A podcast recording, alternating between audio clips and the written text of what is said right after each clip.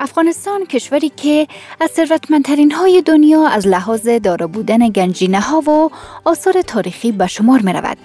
این ثروت عظیم اما برای افغان ها نبوده که شرح آن در این برنامه مقبول نیست. سلام و هزاران سلام به شما شنوندگان خوب رادیو آرا داهمه هستم و اینجا برنامه گردشگری افغانستان است. ما و همکار خوب مهدی نوروزی در خدمت شما هستیم.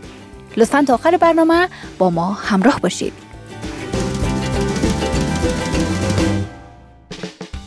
سلام و درود به تک تک شنوندگان خوب برنامه گردشگری افغانستان.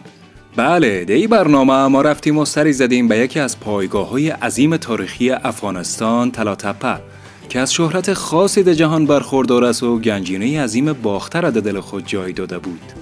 خب مهدی جان اگر بخواهیم در مورد این منطقه یا گنجینه یا پایگاه گنجینه عظیم کشورمان بگوییم پایگاه باستانی در شمال افغانستان است که کاوشان در سال 1978 میلادی توسط گروهی از باستانشناسان افغانستان و روس به سرپرستی ویکتور ساریانیدی صورت گرفته.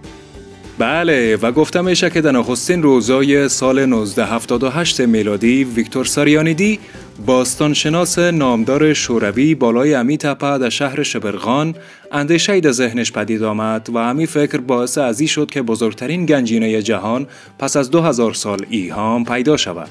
بله در جریان این 2000 سال بسیاری از جهانگشایا و شاهان و حتی بسیاری از ماجراجویان و دنبال این گنجینه در این بخش جهان میگشتند اما هیچ کس نمی‌دانست که گنجینه بزرگ باختر که میراث حاکمیت دوران یونان باختر پس از تصرفات اسکندر است در کجاست و اضافه کنم که گنجینه تلاتپه مشتمل به بیش از 20 هزار آرایه های طلا، پارچه های زیور و سکه های بجای مانده از دوره های کوشانیان و اشکانیان است و از شش گور پنج زن و یک مرد که ثروت سرشاری از جواهرات گرانبها خود جای داده بودند به دست آمده. بسیار جالب در روایت های دیگر هم گنجینه باختر شامل 21618 قطع اثر باستانی از طلا، نقره و آج فیلم باشد و اشکالی چون زیورالات، کمربند، تاج، مجسمه های حیوانات افسانوی چون اجده های بالدار تندیس های خدایان، شمشیر و خنجر را دارند.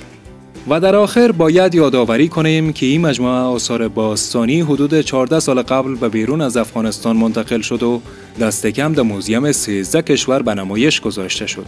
بالاخره دو سال پیش با کسب بیش از 300 میلیون افغانی درآمد به افغانستان خودمان برگردانده شد.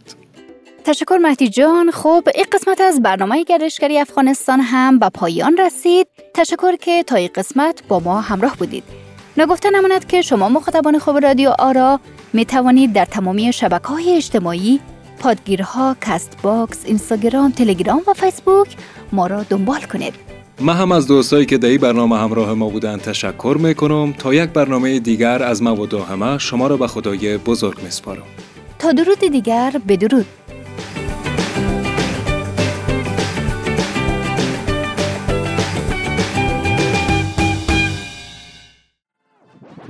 رادیو آرا